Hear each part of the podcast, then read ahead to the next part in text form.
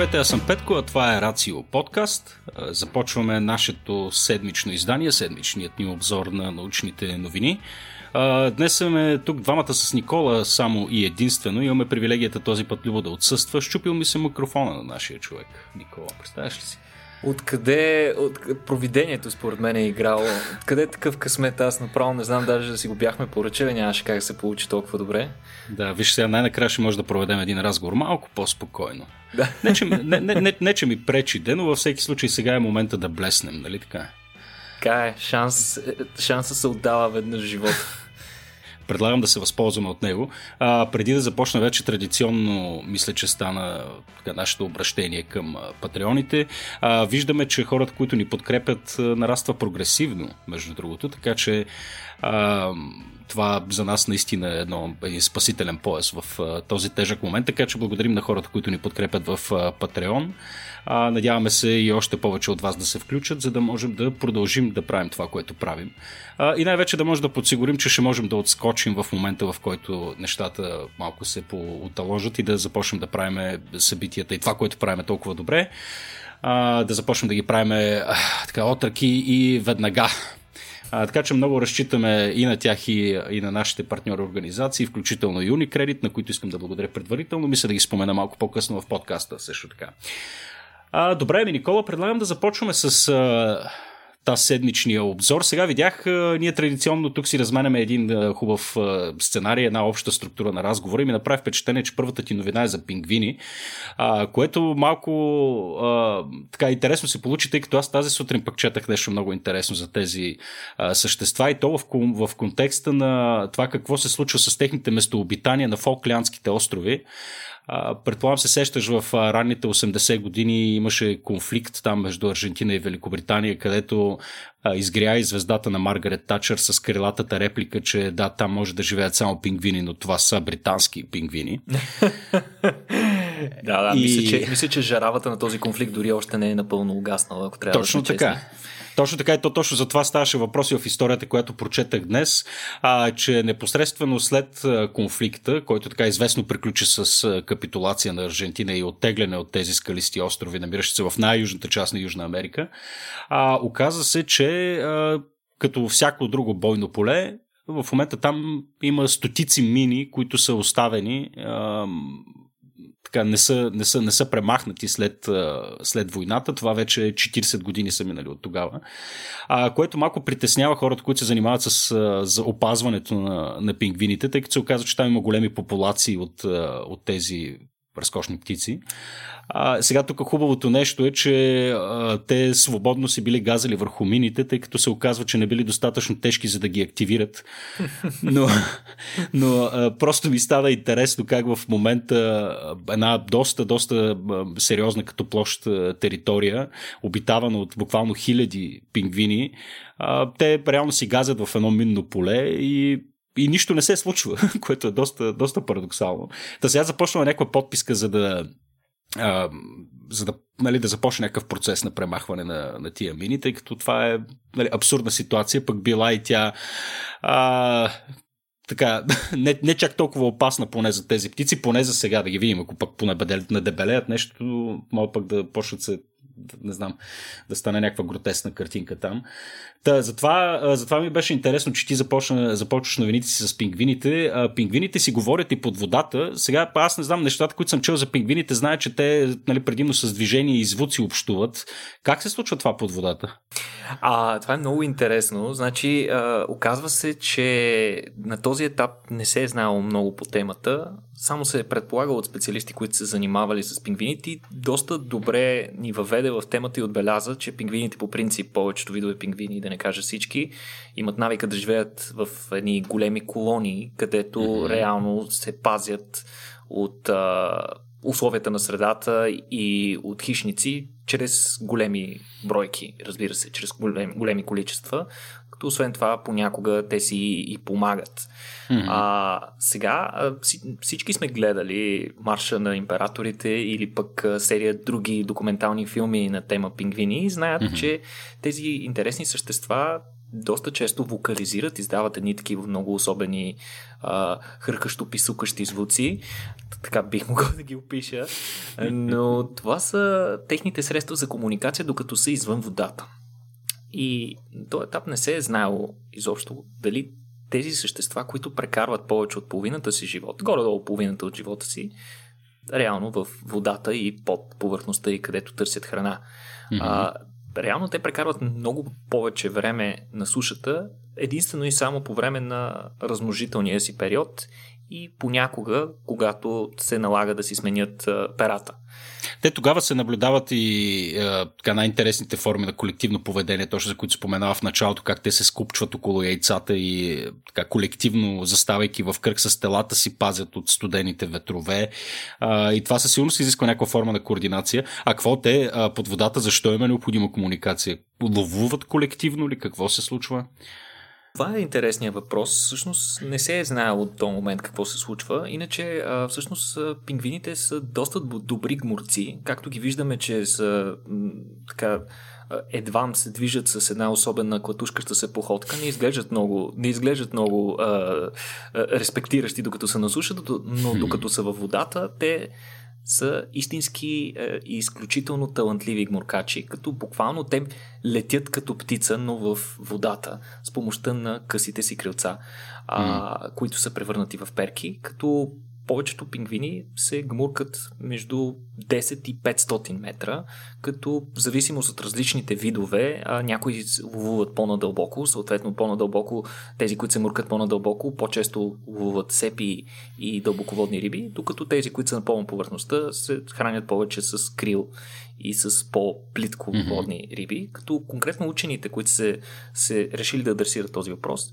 са а, използвали устройства, които са закачени на три различни вида пингвини.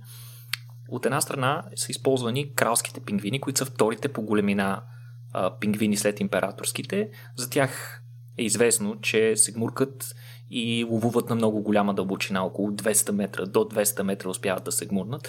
А, докато другите два вида пингвини. Едните са макарони пингвините, тези изключително чаровни а, пингвини, които са ви известни вероятно и от някои анимационни филмчета с пингвини. Тези са едни особени такива като а, жълтеникаво белезникави веждички, а, които са Това ли са тия с косичката отгоре? Пингвините да. от Мадагаскара, за които Абсолютно.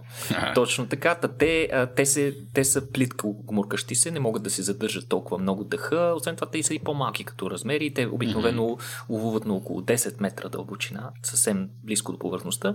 И третия вид пингвини, който са тествали, са дженто пингвините, които ловуват в много голям диапазон и на плитко, и на дълбоко. Mm-hmm. А, сега, до момента защо не се е знаело това? Ами защото технологията не е била достатъчно напреднала и не са имали необходимите датчици, които спокойно да могат да бъдат закачени на пингвин без да смущават неговата нормална нормалния му живот, без да го застрашават. А, сега вече с напредването на технологиите и мини, миниатюризиране на камери, датчици, микрофони, а, учените са успели да, са, да направят специален сензор, който се прикрепя за а, врата на пингвина, без по никакъв начин да го смущава. И това е закачено на множество а, пингвини, като нали, най-много, мисля, че най-много видове на кралския и на макарони mm-hmm. пингвините, а, като те са установили, че в че всъщност пингвините действително си общуват а, под водата, като това е изумило доста от изследователите. Те са установили, че над 73% от подводната им комуникация се случва в най-дълбоката фаза на гмуркането, точно момента, в който те всъщност се втурват да преследват някоя а, жертва или да си хващат някоя жертва. А, като има страхотни клипчета, между другото, ние ще приложим линк, хората могат да погледнат целият процес от гмуркането на пингвина до излизането му отново на повърхността. А, като обаче а, това, което са установили учените, действително се разкриват доста за повече за природата на, на, на тези изумителни същества, но пък и отваря ужасно много въпроси.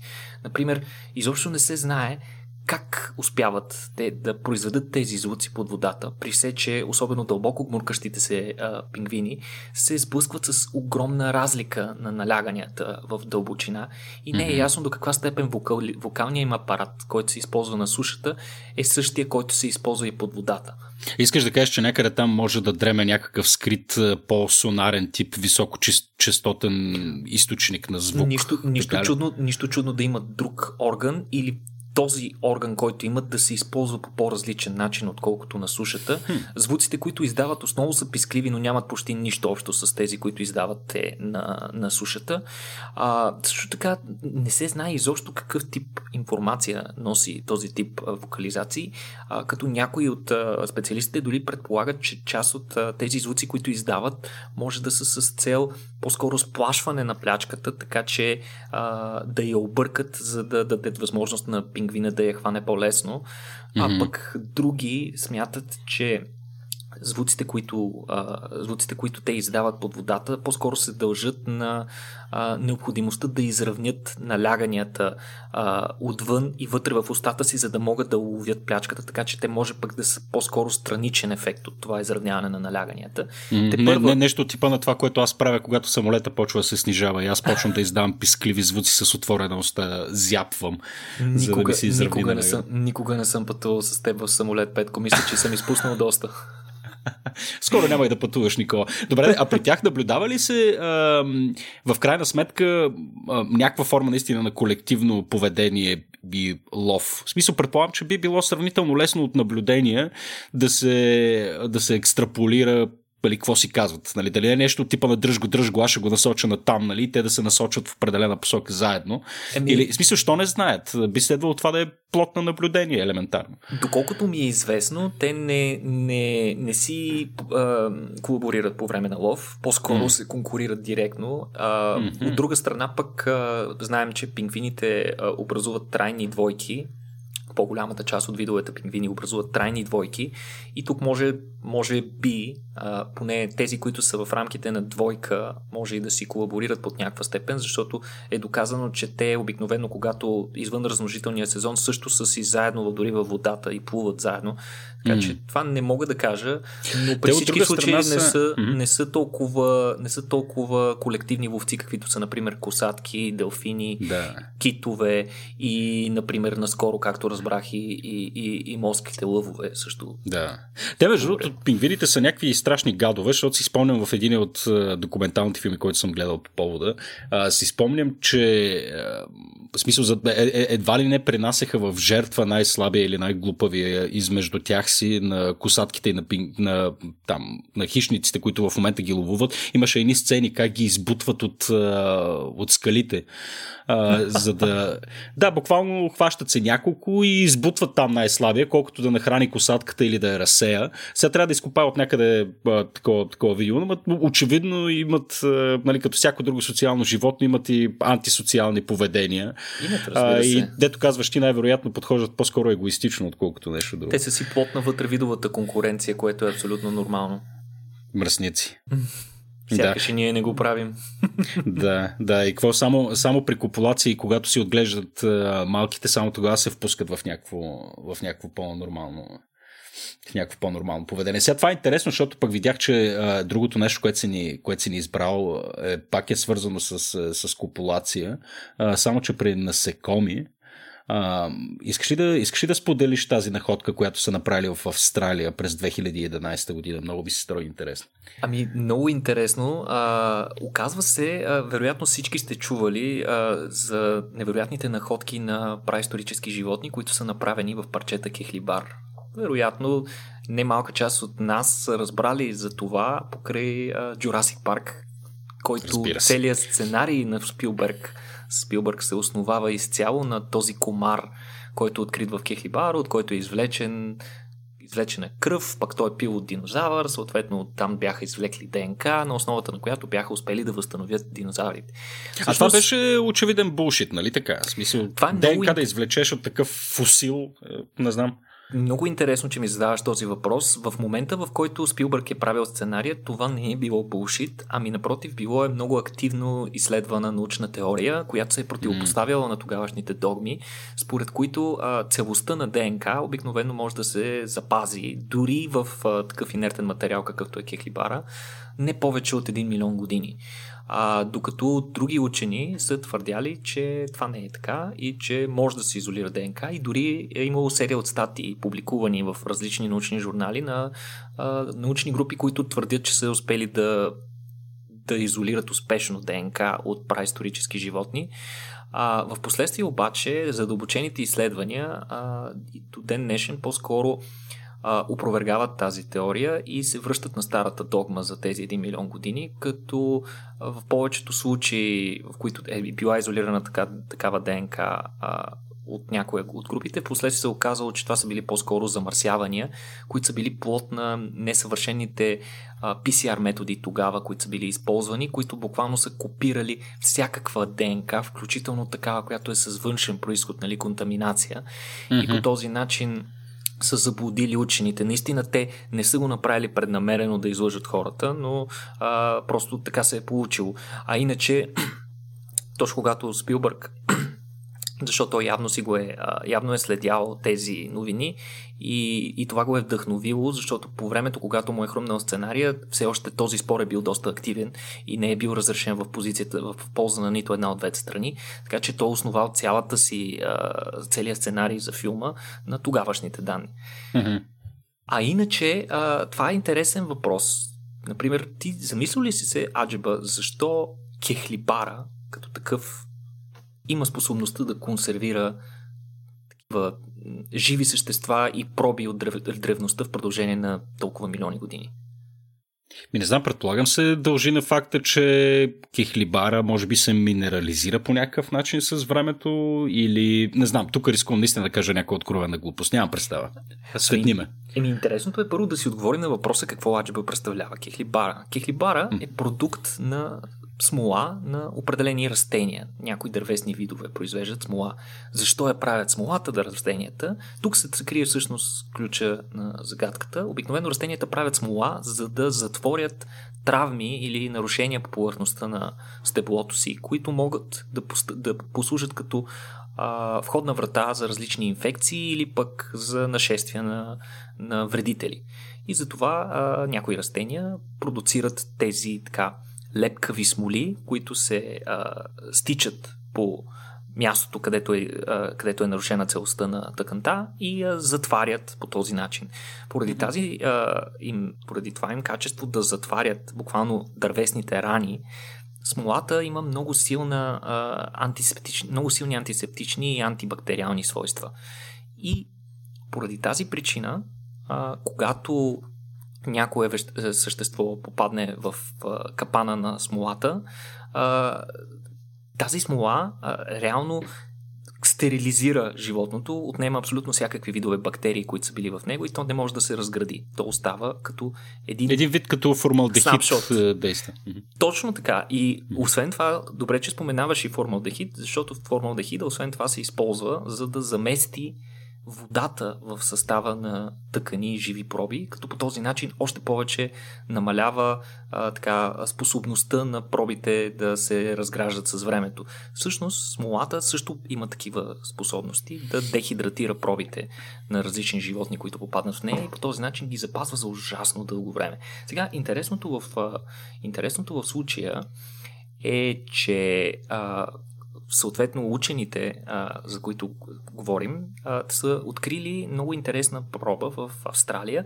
По-интересното е, че се оказва, че от повечето намерени, всъщност имат стотици, дори хиляди, може би десетки хиляди проби на кихлибари, на кихлибарени парчета в сърцевината, на които са открити различни а, същества от най-различни места по света, но се оказва, че в Южното полукълбо поради една или друга причина са откривани доста по-малко. Никой не знае каква е причината. Дали това е, да кажем, една от причините, е, че част от растенията, които са произвеждали смола, едно време не са се срещали толкова често в тези земи. Това не е много ясно, но тези учени по-скоро твърдят, че това е причината. Причина за това е по-скоро, че не се е търсило много активно. И те всъщност са направили едно много голямо откритие, като са направили един така огромен скрининг на цялата територия на Австралия и на, още, и на съседните острови и са открили общо 5800 парчета кихлибар, който е съдържал останки от различни древни организми, които са били на възраст между 40 и 52 милиона години. А, това е доста отдавна, нали, можем mm. да си представим. Това е една, една буквално снимка на време, в което хората ще ни е доста трудно да си представим. Това, което и те са те са направили една голяма публикация, но акцента, може би черешката на тортата от тази публикация е откритието им на две мухи, които са били хванати в акт на копулация и така са замръзнали в кехлибара.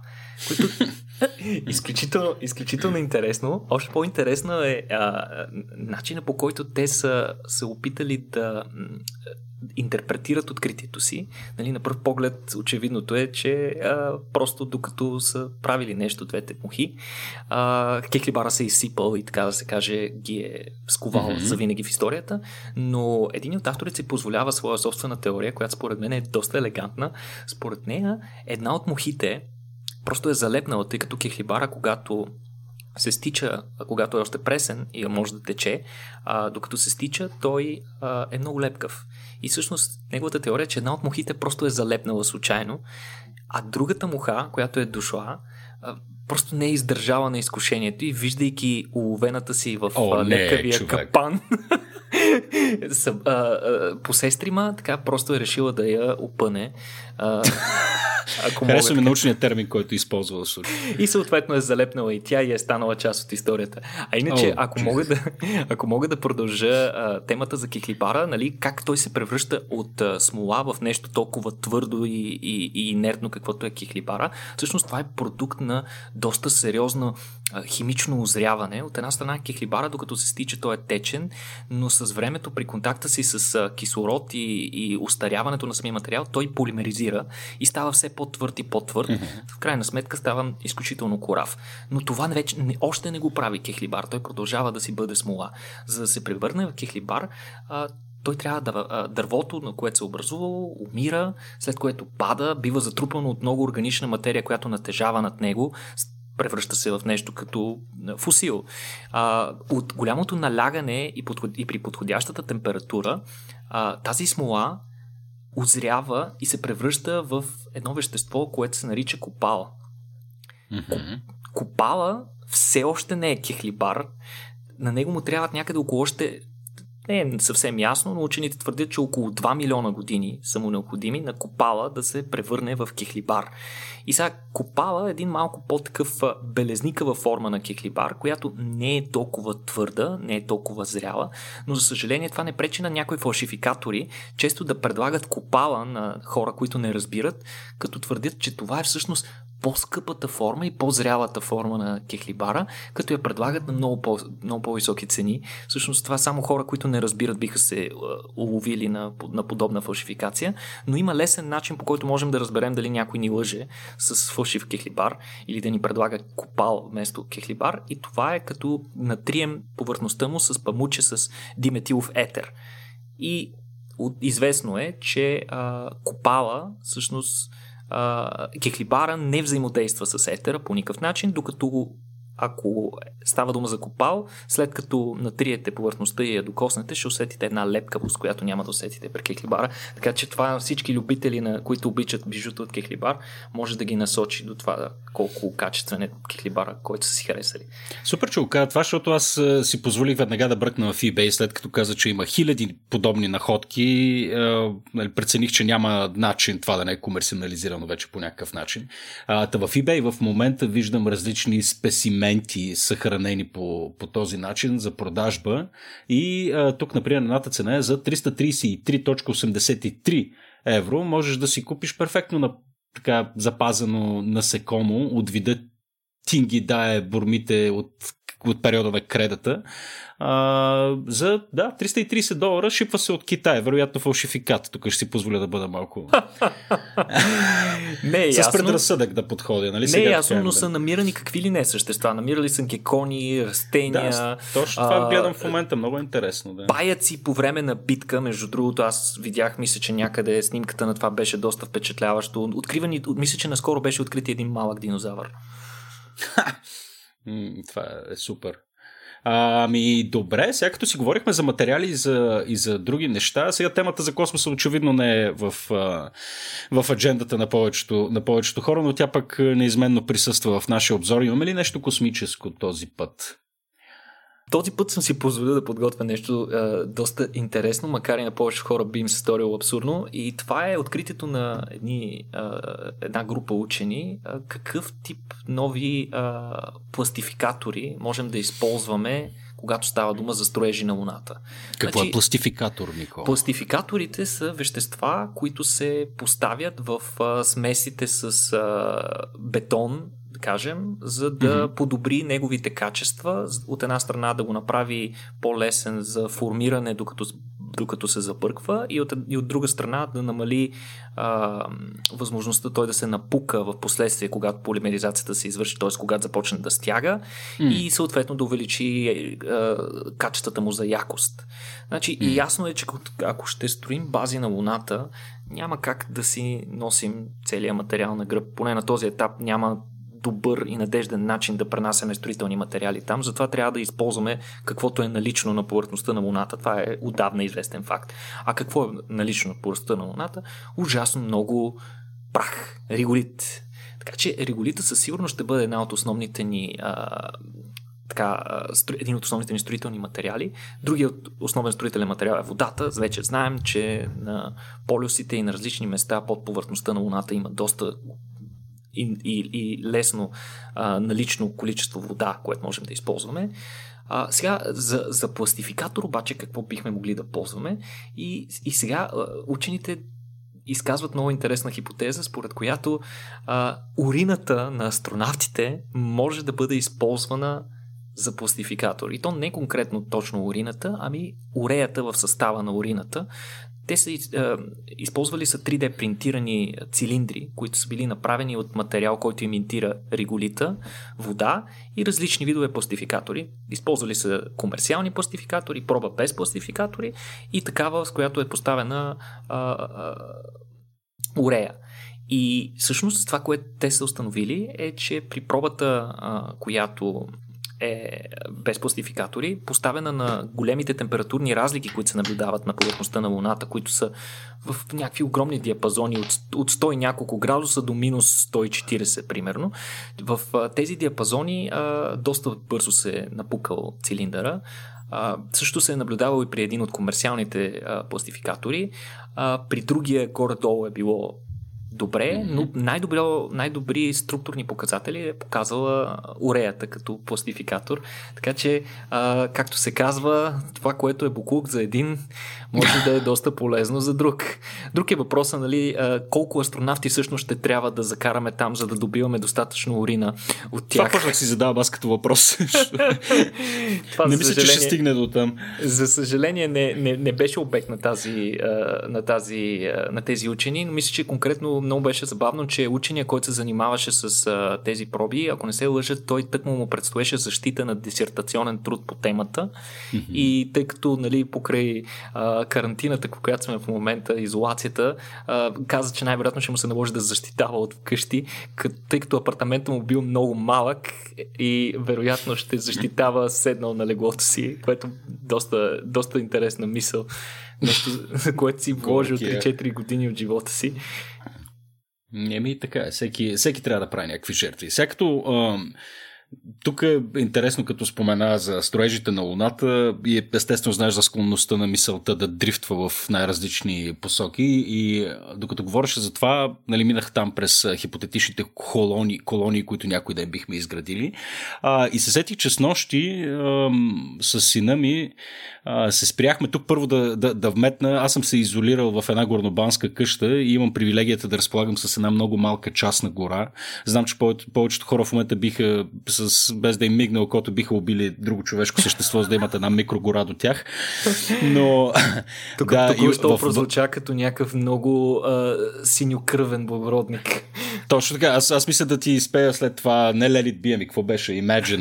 Нали, да, да, да, да, изпея тук. Провокирам гнева на всички останали. А, но мисълта ми беше тук в тая, в тая микрогора има един страхотен, страхотен мравуняк. В смисъл, той буквално е около нали, метър и половина висок. А, сега нямам представа какъв вид мравки точно го обитават, но са, но са големи червенодупести. Ти тук като биолог вероятно мога ми помогнеш. Не знам дали описанието ми би било достатъчно да, за да идентифицираш вида. Ови, не съм толкова добър с мравките, за съжаление. Е, но да, е, на. Но а, нали, всеки от нас като хлапе се е спирал пред мравуняки, вероятно е прекарвал и часове да ги ръчка и наблюдава. Това правихме ние и вчера и съответно се впуснахме в един разговор за това как те са социални животни, съответно и О. Уилсън, sociobiology, всякакви, всякакви неща подходящи за 6 годишно дете. Mm-hmm. А, та, та, оттам, а, оттам се сетих, нали, сега видях, че а, тук в списъка, в който си ни приготвил с новини, а, говориш и за други за други същества, които са далеч, далеч по-малки, които пък също демонстрират а, някакъв вид социално поведение, който може да се наблюдава на а, нали, като наблюдаваш непосредствено а, нали, тяхното колективно поведение в някаква, в някаква, микро, в. И тук говорихме за, говориш за бактериите. А, това е много интересна тема, искам върху нея да минем. Виждам, че имаш и няколко други неща, но, но, но нека да поговорим малко за това. Какво си, а, какво си намерил тук за тези бактериални колонии? Попаднах на много интересно изследване, което разглежда а, всъщност разрастването на бактериалните култури, бактериалните колонии като модел като един такъв по-масштабен макромодел, който би могъл да се а, интерпретира и в контекста на начина по който, например, ние а, заселваме и разрастваме човешките си селища. Което е изключително интересна мисъл за, за връзката между микро и макросвета и факта, че до голяма степен някои от правилата, на които се подчиняват тези две системи, живеещи в различни мащаби, може и да не са толкова различни едни от други. А, всъщност, хората, които а, са направили това изследване, са изследвали а, бактерията Streptococcus mutans, която, вероятно, за някои от нашите слушатели ще е по-известна с способността си да образува кариеси по повърхността на, а, и в дълбочина на зъбите ни. Не е от най-обичаната бактерия, а, но пък а, Нещо, което се знае от край време за тези бактерии е способността им те да образуват едни такива микрофилми, се наричат. Микрофилмите са нещо много интересно и което е обект на огромни изследвания в момента. Микрофилмите представляват нещо като бактериални метрополиси. В смисъл това е една много, много сложна структура, която се състои освен от бактерии и от различни вещества и структури, образувани от тези бактерии, както и защитни слоеве на повърхността, които позволяват на тези бактерии да се задържат дълго време и да, да добиват ресурси от въпросния субстрат. Като за да се получи това нещо, бактериите трябва да колаборират помежду си. Трябва да си сътрудничат, като те това го правят, като си обменят едни сигнали, които се наричат кворум фактори, това е една по-дълга тема, но по-интересното и важно от практическа гледна точка е, че микрофилмите на тези бактерии не могат да бъдат отмити лесно с а, нашата а, четка и паста за зъби. Те са така а, много трайни образования по повърхността на зъбите ни. Сега, как, как се получава това и как започва всичко? Учените са решили да тестват върху върху чисти стерилни повърхности, върху които са насадили някакви единични бактерии и да наблюдават по какъв начин техните колонии се развиват. И е много интересно, че първоначално те се разпространяват по тази повърхност така общо взето на, на произволен принцип, след което обаче започва развитието на тези колонии. Някои колонии, които са на, на някои бактерии, които са на по-подходящо място, започват да се разрастват по-бързо от други, докато други започват да отмират. По-интересното е, когато колониите започнат да растат и ръба на една колония наближи ръба на някоя друга колония, а, това, тогава между двете колонии настъпва а, взаимодействие и реорганизация на различните индивиди вътре в, а, в състава на всяка от колониите. След определено време те а, така разбират се явно вътрешно и започват да работят в синхрон, като дори настройват и собствения си метаболизъм по такъв начин, че е по-ефективно да добиват храна от субстрата. Това много, изключително много наподобява начина на развитие на човешките селища, които започват от а, единични такива заселници, които в последствие започват да се разрастват, превръщат се в селца. Селцата стават по-големи села, градчета, докато се mm-hmm. стигне, разбира се, на, до големите метрополиси.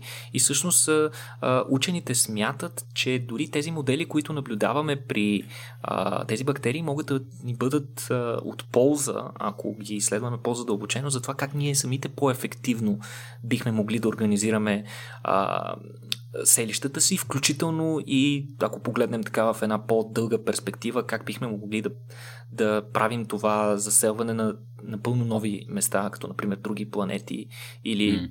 тела в а, Слънчевата система или пък отвъд. Само една крачка, една крачка назад. Ти като каза, че тази бактериална колония, разраствайки се, се среща с друга бактериална колония и те в последствие се научават да работят заедно. Другата бактериална колония с бактерии от същия вид ли е или бактериите също са склонни да проявяват ксенофобия? Това е а, също добър въпрос. А, всъщност се оказва, че някои бактерии не се обичат традиционно помежду си. Те затова и си произвеждат разни а, вещества, включително и да ги наречем антибиотици, а такива вещества, с които могат да потискат растежа на други видове или, или съответно да си помагат, но в реалния живот, за разлика от техния експеримент, който е проведен само с една бактерия, в реалния живот обаче се наблюдават микрофилми, в състава на който има повече от един вид бактерии. Mm-hmm. Така че някои бактерии пък могат и да си, комуни... да си колаборират помежду си, въпреки че не са един и същи вид и въпреки че могат да влязат в конкуренция за субстрата, ако те организират нещата си добре, те могат дори да си сътрудничат и да, да организират така наречените метаболитни вериги, при които една от бактериите обработва една част от субстрата и подава вече обработения субстрат на друга, която го обработва на свой ред и така нататък и така нататък. Ни такива симбиотични отношения. Това е много интересно изследване и се надявам да има малко повече фокус върху това, тъй като ще е много интересно дали на базата на подобни изследвания не могат да се извлекат някои универсални правила за това как социалните видове а, си сътрудничат а, с средата, един с други, а, нали, в, в, в, в, тяхното усилие така да контролират средата около себе си и да се разрастват, както ти казва, от микроселища а, до метрополиси. Наистина е интересно дали няма да излязат някакви универсални правила, а, независимо дали от мик, на микро или на макро ниво, които да са валидни за всичко, за всичко живо. Един оптимален начин, по който един математически модел, по който, по който да, се, да се прилага това и както ти каза в един момент това нещо да бъде използвано и за, а, нали, за бъдеще, за покоряването на други планети, строеж на колонии и прочее. Много яко, много интересно. И да, аз съм ти благодарен, че успя да идентифицираш и врага, който който образува кариесите, много е важно да има име и лице. Мисля после да, мисля после да го гугълна да я разгледам, да я разгледам тази бактерия. Ми, добре, Никола, сега аз виждам, че ние лека по лека почваме да се приближаваме към, към темата за микросвета. А, говорихме си за бактерии, а сега да минем към малко по-актуалната тема. Аз съм сигурен, че в един момент ще стигнем и до короната, а, което нали, задължително трябва да го засегнем. Но като говорим, като говорим за вируси, а, един интересен така въпрос, който възникна тук на, на, на, на, на, на масата в семейството е а, дали вирусите могат да се пренасят и по вода. Сега, доколкото знам, а, дали водата е, е, е разкошна, разкошна среда за развитието на всякакви видове вируси и затова те да, да се чувстват там добре и да се разпространяват. Греша ли? Водата като, като среда е подходяща за вируси, предполагам. Не просто не грешиш, ами си повече от прав, тъй като а, е, всички трябва да, да сме наясно, че първоначално животът по същество е възникнал в водата. А, вирусите като неизменна част на живота, вероятно още от а, самото му възникване до наши дни, а, и те съответно са доста добре адаптирани към живот във водата. Разбира се, а, има си конкретни вируси, които са по-характерни за водни екосистеми от тези, които са характерни за сухоземни и разбира се имат малко по-различен начин на разпространение, тъй като все пак средата е друга, но всъщност в а, океанската вода, например, е, а, учените смятат, че до момента са открити хиляди, буквално хиляди различни видове вируси, като учените смятат, че едва така да се каже, това е върхът на айсберга и вероятно става дума по-скоро за трилиони различни видове вируси, които всъщност още не са открити и не са установени. Като само за сравнение, за да дам някакъв, някакво чувство за мащаб, ще кажа, че а, средностатистически в а, океанска проба има около 10 милиона вируса на милилитър вода. Така че може да си представите, че това е една, една всъщност чурба от вируси.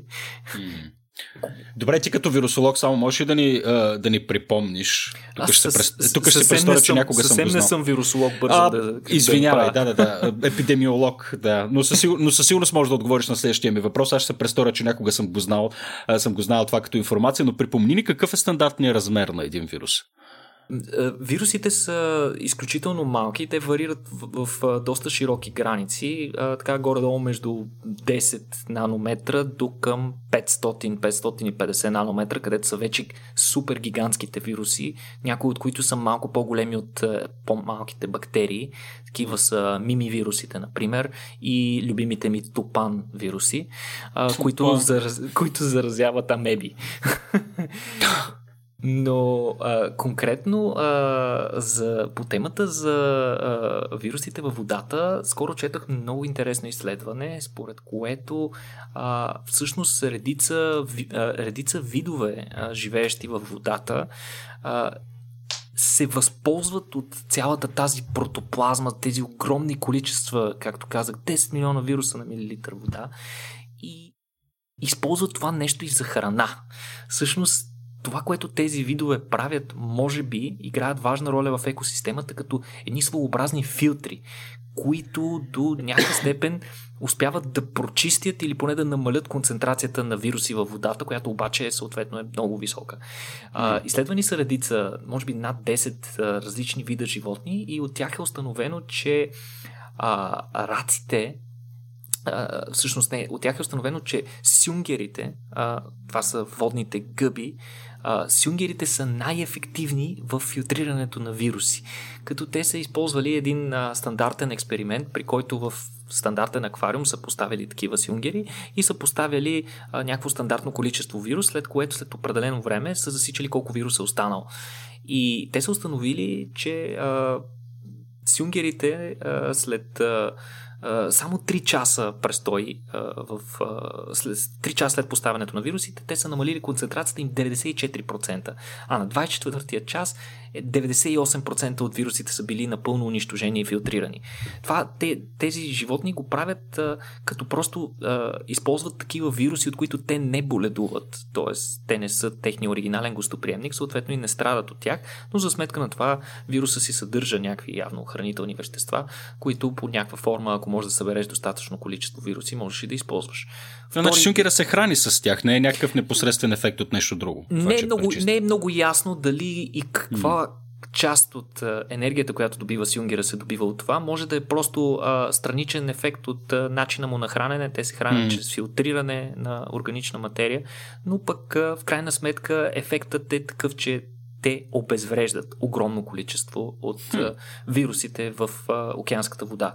Раците също имат подобен такъв ефект, като не си спомням точно какъв беше вида, но при, при този, който те са тествали, за 24 часа той унищожил 90% от вируси, при миди 43% от вируси, а стридите, а, които са едни малко по-особени като а, същества, те пък 12% от а, вирусите могат да елиминират hmm. от външната среда. Ясно е, че този експеримент не е много чист, защото а, имаше едно фиксирано количество вируси които могат да свършат, докато в водата непрекъснато се генерират нови вируси.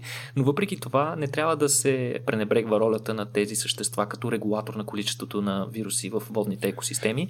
И съответно... Само един, може ли, може ли един въпрос, извинете, тук да, си да. позволявам да те прекъсна преди да ми е избягала мисълта. А, понеже смятам, че е здравословно да внесем допълнително количество паника в ежедневието на хората, тъй като нали, живеем в твърде спокойно време и предвидимо. Та, а, въпросът ми е следния. Тук говориш за аквакултури, за океан океан, нали, за езера и проче биосистеми, нали, които са богати на най-различни неща. Каква, някой, някой следва ли каква е концентрацията на вируси в чешмяната вода, например? Не мога да ти отговоря на този въпрос. Знам, Но, примерно, че... стандартното третиране според тебе убива ли един хлор, примерно, като мине от там? Със сигурност. Хлорирането на водата и, и пречистването на водата, специални пречиствателни станции е, може би, едно от най-важните ни а, културни открития позволило на цивилизацията да процъфти в а, състоянието, в което е ден, до ден днешен. Нали? Ваксините може би са били една от а, тези, организираното здравеопазване, но със сигурност пречистването на водата е било изключително важно, тъй като едно време, както и е между другото и до ден, до ден днешен в някои неразвити държави, един от основните проблеми е огромните рискове, свързани с консумация на непречистена вода. Mm-hmm. Много от вирусите и както и някои бактерии могат спокойно да оцеляват във водата и дори да използват за вектор в своето пренасене. Супер. Чудя се в момента дали има хора, които, нали, освен използват тези стандартни технологични модерни кани за филтрация, нямат и някой сюнгер или примерно вода пълна с рация, за да, за да си филтрират водата. а, е добре. Мисъл. Представяш си. А, добре, като говорим за тяхната роля при филтрирането на водата, това като, като се скелне, нали, така, заключението, което следва е, че те са от изключително огромна важност за чистотата на океаните. Нали? Така си мисля всички тези миди, раци, ръкообразни а, и проче. А, лова по някакъв начин дали се отразява на, на, на чистотата на аква а, териториите, на аквакултурите, според тебе? Със смисъл. сигурност се отразява по някакъв начин. Не е ясно още по какъв. А, изобщо а, водните екосистеми и а, така, изобщо а, състава на, на, на океана ни и хранителните вериги вътре в него не са никак добре изследвани. Mm. С известен факт е, че повърхността на Марс, например, е много по-добре изследвана от дълбините на океаните ни където всяка нова експедиция води до невероятни нови и неочаквани открития. Конкретно yeah. това откритие, свързано с вирусите, пък е съвсем странично. За вирусите в, в, в водите и океаните знаем още по-малко, така че те първа трябва да видим от една страна каква е тяхната роля, каква е ролята на, съответно, на организмите, които контролират количеството на тези вируси и съответно каква е и нашата роля, нали, по какъв начин ние променяме баланса и състава на този вирусен свят в водата. Спомни си просто, че някъде четах, че така именно засел или култивирането на един определен вид миди е показало, че нали, те могат да пречистят доста сериозни количества вода. И, и сега, тук цитирам малко малко наум, не, може би трябва да изкопаем статията, но беше изключително интересно. Нали, твърдението беше, че ако ние култивираме огромни количества мири, примерно по пристанища и такива, нали, това ще, ще има нали, много сериозен непосредствен ефект върху а, чистотата на водата а, близо до градовете. А, не знам. Със сигурност, да със сигурност би имало някакъв такъв ефект, иначе тези конкретно видове, които са открити, биват в момента се изследват активно и като потенциал да бъдат използвани за пречистване на а, индустриални аквакултури, например за, mm-hmm. за производство на келп или водорасли за ядене, така че а, те mm-hmm. при всички случаи може и да намерят стопанско приложение. Да, това е едно, едно от тези технологични решения, които могат така да решат редица проблеми, включително и с глада. Смисъл, аз поне обичам миди, така че желаем успех. Добре, като говорим за животни и вируси, Никола, няма начин да не те попитам и за, за най-скорошната новина, която буквално вчера беше пусната, че а, тигър от... Сега не мога си спомня в кой зоопарк беше, тук ще излъжа за града, защото съм подготвен, но тигър е бил заразен с коронавирус. Какво става, бе? Какви са тия неща? А, всъщност въпросният тигър е бил установен в Нью Йоркската зоологическа градина и най-вероятно е бил заразен от а, един от своите гледачи. Както знаете, в момента. Джо Екзотик. В момента в Нью Йорк ситуацията е доста, доста неприятна. Ужасно много болни хора има, а заболяването, новия коронавирус се разпространява с чудовищни темпове. А, и вероятно в някакъв етап а, е бил заразен. А, тигъра. Мен по-любопитно ми беше, докато четях за него, че всъщност тигъра имал признаци на заболяването, като кашляне, кихане. Не мога да си представя как изглежда кашлящ тигър, признавам си. Според мен ще е доста по-страшно от, от кашлящо куче, например. Но според а, властите в зоологическата градина, животното не е толкова силно засегнато. А, изглеждало е добре. А, хранило се, нямало е загуба на апетит или пък треска, така че те очакват скоро да се възстанови напълно. Иначе а, и други тигри са показали а, такива признаци на заболяването, както и някои от лъвовете, така че много вероятно това нещо до някаква степен да е заразно между тях. И тук сега трябва да вметна едно ново изследване, което излезе буквално в последните няколко седмици, може би последната седмица, което изследва в доста широк диапазон различни домашни животни за това до каква степен те могат да бъдат заразявани с новия коронавирус, тъй като имаше много спекулации по темата, включително един померан, който беше държан две седмици в карантина, си спомням. Да. А, това, което това изследване, между другото, е изключително впечатляващо. Не го препоръчвам на никой любител на политиките на пета и на правата на животните, тъй като няма да ви хареса. Но са направили пак? Изследването е много последователно и то изследва серия от животни, за които се знае, че а, имаме близък контакт с тях и които може да имат предпоставка да се разболеят от някой коронавирус, т.е. за които знаем със сигурност, че имат те си имат собствени коронавируси. Тези е, изследвали са порове, кучета, котки, пилета, свине и патици. Като при всички животни, които са изследвали, единствените, които са, при които се е установило нали, изключително ефективно заразяване, това са били котките. Много е интересно, че явно рецептора а, ACE2 рецептора при котки е достатъчно подобен на този при хора, така че новия коронавирус може да заразява котки. Интересно, че те са тествали на млади и на възрастни животни. Младите животни обикновено го карат с възпаление на горните дихателни пътища, но без много сериозни симптоми, докато възрастните животни при тях а, има вече засягане на белия дроб, като някои от животните дори са а, получили много тежки лезии на мукозата на белия си дроб, а пък а, здрави животни, а, поставени в същата клетка, биват заразени. Т.е. те могат да заразяват и други котки и други животни около себе си. Сега обаче трябва да вметна нещо много важно. А, при другите животни, разбира се, при кучета, при пилета, свине и патици не се е установило ефективно заразяване. При порове е имало частично ефективно разболяване, но отново с леко засягане само на горните дихателни пътища. Искам специално да отбележа, тъй като чета някакви скандални новини, според които различни хора чели тази или някои от подобните новини, си изхвърлят домашните животни навън. Това говорим за България, не говорим за някъде по света.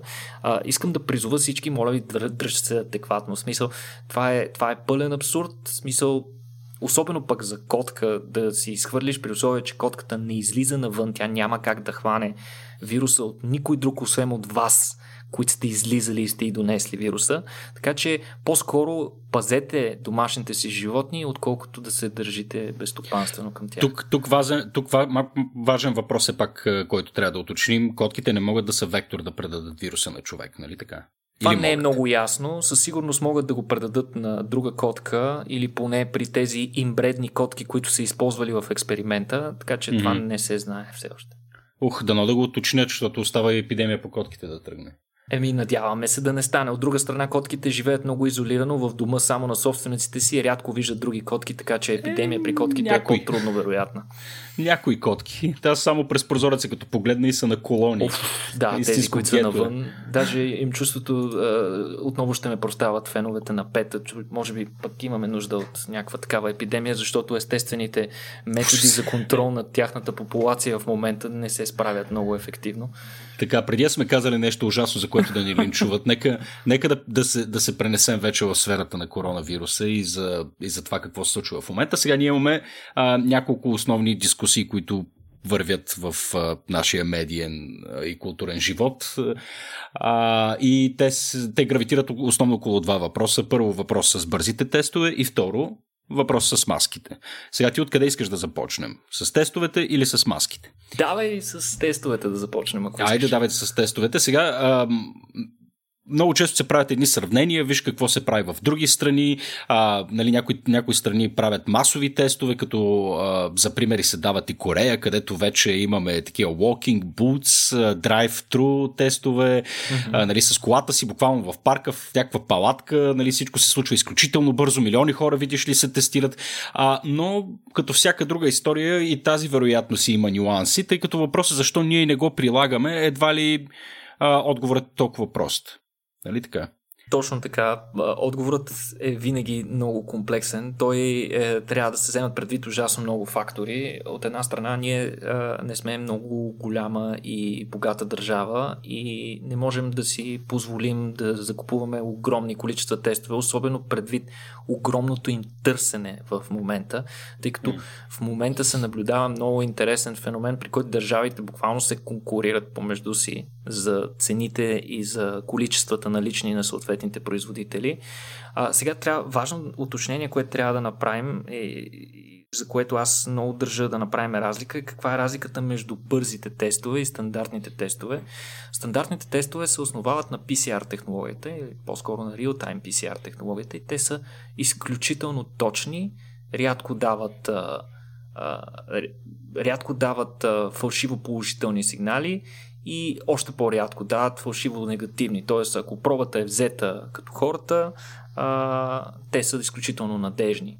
Там, между другото, е също едно от разковничетата, че самият тест може да е много точен, но ако пробата така наречения назофарингиален секрет или пък секрет от гърлото, ако не е взет като хората, ако не е взет по достатъчно добър начин и съответно после този тампон не е съхранен по правилния начин, теста може да си работи прекрасно, но той няма да засече нищо. Това е причината на много случаи да има а, такива фалшиво негативни резултати. Mm. Не е проблема в тест. Сега, за бързите тестове е по-голям проблема. Значи, нормалният тест какво засича той? Той засича а, ДНК последователности, характерни за вируса, които се съдържат в неговата вирусна РНК. Това е което засичат. А сега какво представляват бързите тестове? Бързите тестове работят на друг принцип. Те засичат антитела в състава на кръвта, в серума на кръвта на хора, които вече са се разболели от вируса. Mm-hmm. Сега, какъв е проблема с тях? Те наистина са много по-ефтини и наистина много по-бързи. Един стандартен PCR тест отнема някъде между 6 и 8 часа за да се извърши.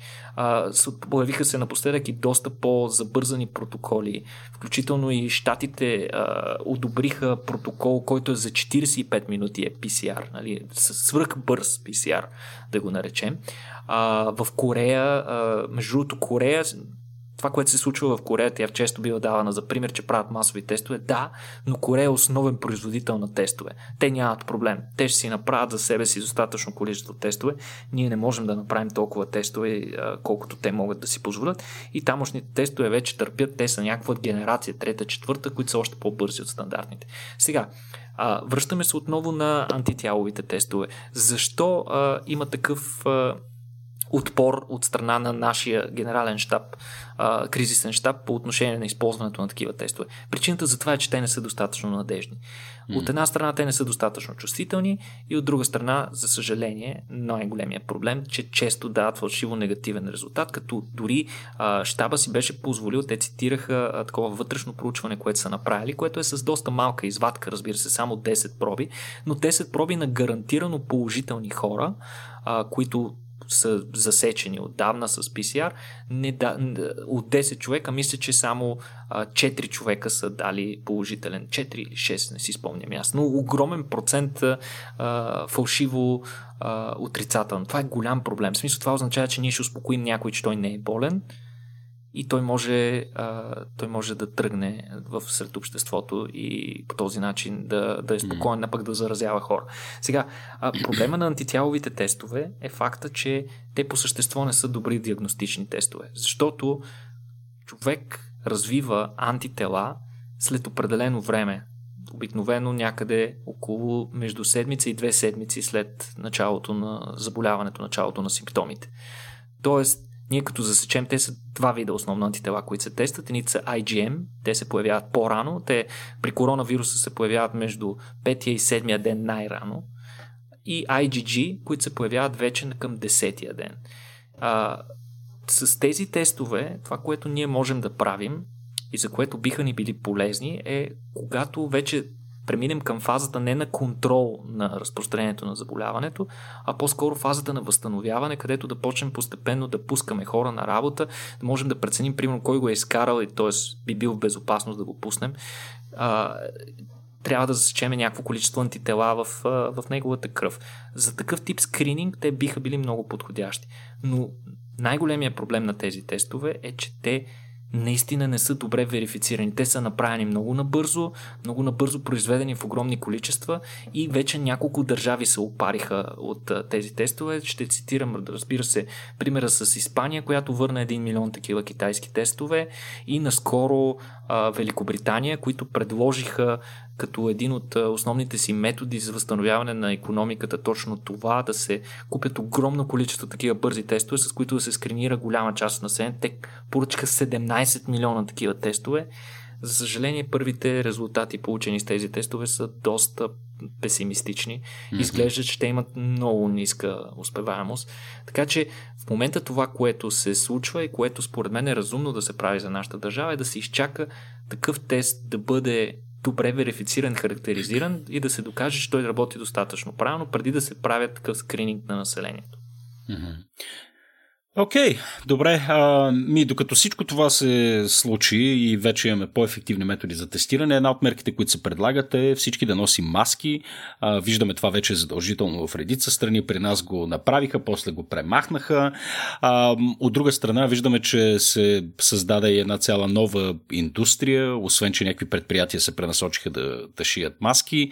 А, виждаме и така някои по-креативни хора, артизани, да произвеждат свои собствени продукти с така интересни, интересни дизайни и приложения. Сега друг е въпросът доколко материалите, които тези хора използват, са са тези, които трябва. А, така че това с а, маските DIY, а, нали, do, it, do it yourself, а, опитите на, на, на много хора крие и своите рискове. Но виждам, че ти си подготвил няколко много практични неща, които трябва да знаем в случай, че искаме все пак да си направим нещо самостоятелно. Какви са тези? А, какви са твоите съвети тук за маска с подръчни материали? А, първо искам да кажа, да отбележа на всички хора, които са следели добре а, съветите, които ни се даваха от здравните власти с течението на последните седмици. Може би сте забелязали, че те рязко промениха курса си, в който до един момент се твърдеше, че маски е редно да носят само хората, които са болни, а сега вече се твърди, че особено на затворени места, на публични места, на места, където можем да срещнем хора навън, пред магазини и така нататък, е хубаво всички да имаме маски. Сега, откъде идва противоречието? Бързам да отбележа, откъде идва ми противоречието, идва от факта, че в началото, когато започна епидемията, ние не сме били готови за това нещо и реално достатъчно количество санитарни материали нямаше за цялото население. Не просто за цялото население, нямаше достатъчно за здравните ни власти. Здравните ни власти, лекари, санитари, сестри, хора в лабораториите, хората от РЗИ, които а, обикалят а, по различни адреси и установяват а, първични и вторични контакти на потенциално заразени хора. А, всички тези хора се нуждаят огромно количество такъв консуматив. И особено еднократните маски, ако нали, ако дадеш съвет на началото на населението, че трябва всички да си вземат маски, маските изведнъж ще изчезнат от магазините и ще започне, ще започне една чудовищна спекула, която няма да може да бъде контролирана по никакъв начин. Затова и Световната здравна организация в началото излезе с такъв съвет, че каквото имаме, нали, по-скоро да го алокираме по посока на най-нуждаещите се и чак след това нали, да мислим и за останалата част на населението. Сега обаче индустрията на вакса, както и Петко ти доста разумно спомена, вече се излязаха и протоколи за това как можем и сами да си направим маска. Сега искам да заявя откровено и отговорно пред всички ви, независимо каква е маската, независимо какво четете, винаги е по-добре маска, каквато и да е маска, отколкото никаква. Независимо колко е лоша, независимо колко е сделана, независимо а, какъв материал е бил използван, нейната бариерна функция да ни предпазва от големите капки, които са основните преносители на, а, на заразата, това вече има някакъв ефект. Може да се каже, че а, сериозността на на начина по който прекарваме заболяването след като се заразим, пряко зависи от количеството вируси, които ще поемем. Поради това много често вируса протича доста те, често при здравни работници, защото те са изложени непрекъснато на такива вируси и те поемат много пъти по-високо количество титър такъв вирус, отколкото средностатистически човек, който примерно минава през будката за кафе за 10 секунди и отсрещния човек случайно може да им се изкаша, да кажем. Mm. Така че а, всички видове бариерни методи, които намаляват този титър, намаляват количеството капки, които достигат мукозата на носа и устата ни и биха имали ефект. Сега, а, вече по отношение на разликите в а, различните материали, а, съм подготвил много, много специално изследване.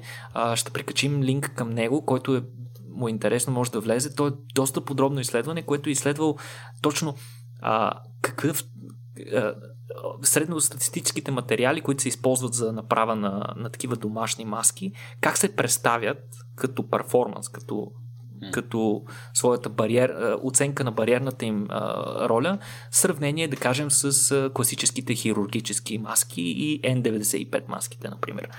А, те са тествали няколко от най-стандартните материали. От една страна кърпа за съдове, а, използвали са, тествали също така памучни тениски, кълъвки, различни такива материали като чаршафи. Нали, бяхме свидетели, че някои а, производители на чаршафи дори в България пренасочиха мощностите си в това да правят маски. А, а, турба за прахосмокачка също е цитирано, между другото, платената турба за прахосмокачка като добър а, защитен а, вал срещу вируса. А, също така лен, куприна или пък а, стандартни памучни или полиестерни шалове. А, за да направят тестовете, а, учените са а, направили са тестови такива а, постановки с еднакъв размер тъкан, като са тествали, като са тествали проникващата способност на един бактериофаг, който се казва М52. А, този бактериофаг е пет пъти по-малък от коронавируса, т.е. за да сме още по-сигурни, че короната няма да минем, са тествали с вирус, който е пет пъти по-мъничък. И какво всъщност са установили? А, те са установили, а, че най-добрите варианти всъщност са памучната тениска и кълъвката. Сега, по-интересно е, че учените реално не са тествали само пропуски, способността, бариерната роля, т.е. да филтрира вируса, ами са тествали друга важна характеристика, която често не бива отбелязвана и това е пропускливостта за въздух, т.е. колко лесно се диша през маската, защото ако през маската се диша много трудно, хората няма да я носят или пък ще почнат да се задушават, което пък създава доста по-големи проблеми. Или ако а... тениската ти е непрана, нали също? Това също ще е проблем за дишане. да, това винаги, винаги а, а, изпирайте материалите преди да започнете да работите с тях, да си правите а, вкъщи собствени маски. А, но те са тествали а, материалите и за това и са установили, че като компромиса между бариерна функция и пропускливост най-добре се справя а, дву, еднослойна памучна тениска, като те са тествали, разбира се, и с няколко слоя и са установили наистина, че най-добрият вариант е а, памучната тениска или калъвката, памучната кълъвка се справят най-добре. Така че ако имате стари кълъвки, пък ви се занимава сега в тези моменти на изолация, примерно ви остава повече време, може да направите нещо от тях. Иначе, много интересно четах едно изследване, което също ще го прикача. То за мен беше много любопитно. Самото изследване беше а, с, с много интересен подход към това и даже трябва да си призная, че а, реших и аз да тествам това, което учените бяха установили. Та те, те, те бяха направили много интересна маска, която състои от три слоя, които двата а, външни, външни и вътрешния слой съответно на маската са от много тънка памучна материя, а средния слой се състои от материя, която е а, такава една по-особен вид а, хартия. Mm-hmm. Такава полимерна, полимерна, полимерна хартия. И тази хартия те са я, а, така да се каже, абсорбирали са солни кристали на нея, като за целта те се третирали с свръхнаситен разтвор на сол и след това а, буквално са умокрили средния слой с а, свръх свръхвисока соленост разтвор, след което са оставили водата да изсъхне. на мястото, когато изсъхва водата, солта в състава, разтворена в тази вода, се концентрира и в един момент се образуват кристали, които полепват по нишките, от които е съставена тази материя и така да се каже, и облицоват и създават един такъв вътрешен щит. Сега, за какво тази сол ще ни помага? Ами, оказва се, че а, солта високата концентрация на сол има способността да унищожава и да нарушава мембраните и обвивките, които обвиват вируса. Нещо по-интересно е, че когато диша човек, а, той а, въздуха, който минава през носа ни, се увлажнява и достига някаква доста висока влажност, между другото над 95%. И след като издишаме, въздуха ни е, въздуха, който сме дишали, след като го издишаме, обикновено е по-влажен. И mm-hmm. затова хората, които носят маска продължително време през деня, може би сте забелязали, че тя се увлажнява отпред. Също се случва и с солената маска. Сега, какво се случва обаче, когато водни капчици попаднат върху солния филтър? Ами те разтварят част от кристалите върху тези миниатюрни капчици, които се образуват, когато а, дъха ни кондензира. А, но след това те отново изсъхват, тъй като ние вдишваме, издишваме и така от време на време минават през едни цикли на разтваряне, кристализация, разтваряне, кристализация. При тези цикли на разтваряне, кристализация се образуват нови кристали микро, на, на микрониво. И ако там има полепнал вирус от външната или от вътрешната страна на този слой, това непрекъснато преобразуване на, на, на кристалите води до, до буквално нарязване на, на вируса. А, така. Кристализация и рекристализация, той се образуват ни такива ножове от кристали, които направо му разказват играта. И между другото, изследването също ще го прикача. То дава невероятно добри резултати на обезвреждащата функция на тази маска. Мисля, че беше тествана с а, вирус на грип. Супер, това звучи готино. да, в, в, в, в момента пример, в който, на колко пример, по-дребни парчета мога да не звучи толкова зле. А, така, да. Ами, а, добре, Никола, ние имаме няколко много интересни други неща, които можем да дискутираме. За съжаление, малко напреднахме във времето, но а, това са неща, които мога да адресираме и в следващия епизод. Например, какво се случва в Африка. Дали? Това е един много сериозен въпрос, който може да е тема сам по себе си. Както обикновено никой в момента не мисли за Африка. А, но може би трябва да се, трябва да се замислим. Нали, това въжи и за други, и за други локации, населени с не хора, които сме свикнали да виждаме около себе си, за да се изразя по-деликатно. Никой, например, не се замисля за една Индия, където има едно население а, нали, бездомни хора, което мисля, че са около 90 милиона, което си е една Германия, които в момента са принудени каквото и да означава това да се приберат по домовете си. Оказва се, че тези хора в момента си правят измислени гнезда а, и всякакви други а, нали, така креативни форми на местообитание а, си търсят само и само за да спазят а, изискването на властите. 90 милиона човека, отново да уточня, гнезда по дървета. А, в смисъл, ситуацията в, а, в тези по-бедни и гъсто населени страни е изключително, изключително тревожна а, и интересна по един по-морбиден начин. А, така че сигурно си заслужава да обсъдим и тая тема, но предлагам да го оставим за следващия път, Никола. Какво ще кажеш? Абсолютно съгласен съм. Не се очертава скоро да свърши епидемията, така че ще продължаваме да бъдем актуални. Точно така и да видим и как ще се развие ситуацията до тогава, ще сме малко по-актуални. И е много важно да, да видим Борис Джонсън ще оцелее ли, защото днес разбрахме, че са го приели в а, интензивно отделение.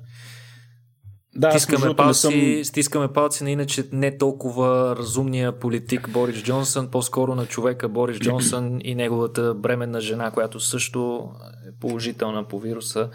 Някаква, някакъв интер, някаква интересна ирония се наблюдава в цялото нещо, при все, че той беше основен поддръжник на теорията за да. стадния имунитет. Да, да, да.